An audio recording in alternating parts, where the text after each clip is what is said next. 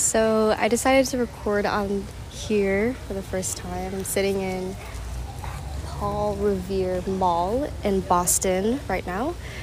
Um, it's my first time in the city. I arrived yesterday, and it's an extremely charming, lovely city. Um, I visited Washington, D C for the first time in um, in end of March, but I will say I like Boston better simply because it has more of a city vibe. There's more of a youthful energy, more things to do, um, and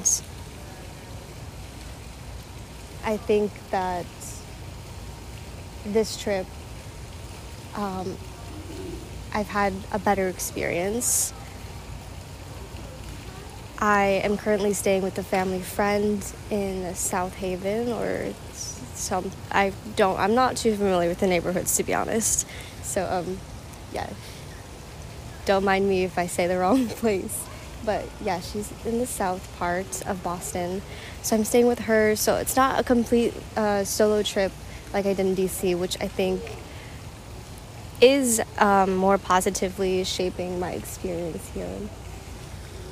A solo trip is wonderful, but I will say that I, I have a newfound appreciation of being with people when I travel, um, now that I've had a lot of experiences being alone.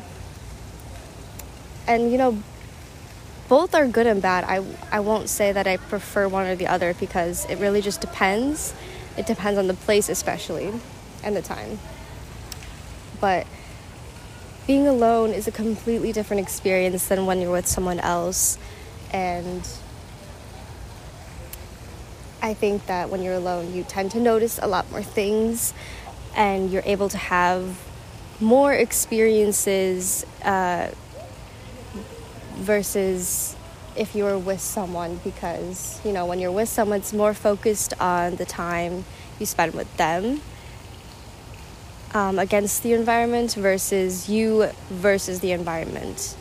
So completely different experiences. It's hard to compare. Both have pros and cons. I highly, highly recommend doing a solo trip, though, for anyone, for everyone out there, if you haven't done so already. Um, I think you just have a newfound appreciation, again, for being with others when you travel. Um, appreciation for yourself, for being independent, to be free to do whatever you want. So, yes. Um, anyway, I had the best pizza ever. I, I won't say it's the best in my life, but it's up there. I think it's number two so far. So, it's at Ernesto's in North Side of Boston. I'm currently in the Little Italy community. Um, and yeah, so the pizza was oh, margherita pizza. Got two slices. They mistakenly heard, thought I said two, even though I said one. But I'm not sorry that they gave me two and they charged me twice, because it was absolutely incredible. You have to try it. And um, as you will learn, pizza is my favorite food, and I have high standards for my slices. I will eat any pizza, but doesn't mean I will truly appreciate it. I truly appreciated Ernesto's pizza, let me tell you. So yes, um, I will say nine point five out of ten. The only pizza topping it could be in New York City when I went a couple weekends ago with my friends. We went to Luigi's Pizza in Brooklyn, and I loved that place because you saw them making it directly in front of you. Family-owned place. The owner was so nice. He even gave us um, a free sample of pizza, which I thought was just so incredibly nice. And I love um, supporting local businesses, family-owned businesses. So I give them extra brownie points simply because it is one of those smaller, locally locally owned businesses.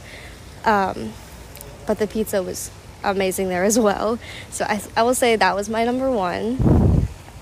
And Ernesto's here in Boston has now took second place over John's of Bleecker Street in New York City. Um,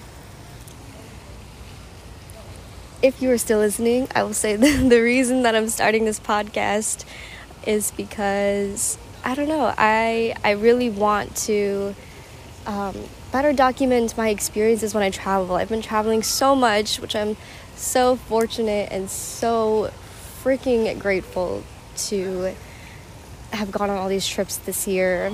I could go back and describe some of them later in a different podcast, but I've traveled more this year in my life than all nineteen years combined.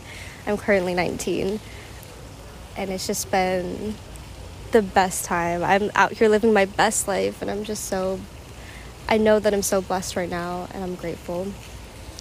I'm signing off from Boston here. Um, I hope to talk to you guys soon, and I hope you'll come along with me on my adventures. I'm going to Europe, South Korea, New Orleans soon. Not in that order, actually in reverse order. So yeah, come along for the ride. Uh, I hope that um, you enjoy my rambles um, as I sit here in random parks in random places. But yes, signing off. Thank you for listening. Um, I'll see you back here next podcast. Bye. Okay, I am currently in Monte's Pizzeria in Lynn, Massachusetts. It's about an hour and a half train ride from Boston.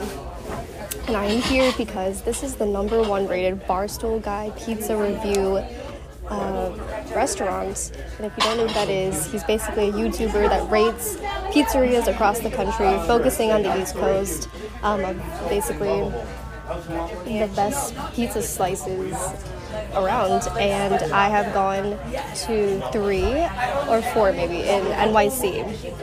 Me and my friends did like a pizza adventure a couple weekends ago. I kind of jumped ahead because we did not visit every spot on the list.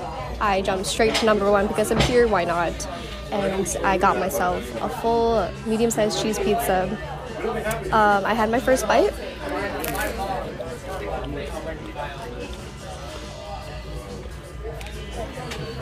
Mm. I will say, amazing drunk food, like perfect crust as you can hear. Um, the cheese and sauce is not overpowering, and it's fresh and hot. However, gotta say that I like Ernesto's better. I really do. From last night, Ernesto's was just out of this world amazing pizza. Um, I think that Barstool Guy is credible still. This does not diminish his credibility. I just think it's not the one-stop shop for all of pizza places across America.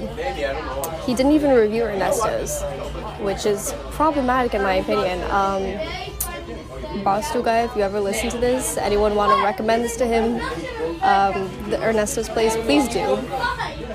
Um, so yes, I think, um, yeah, that's my review of the pizza place.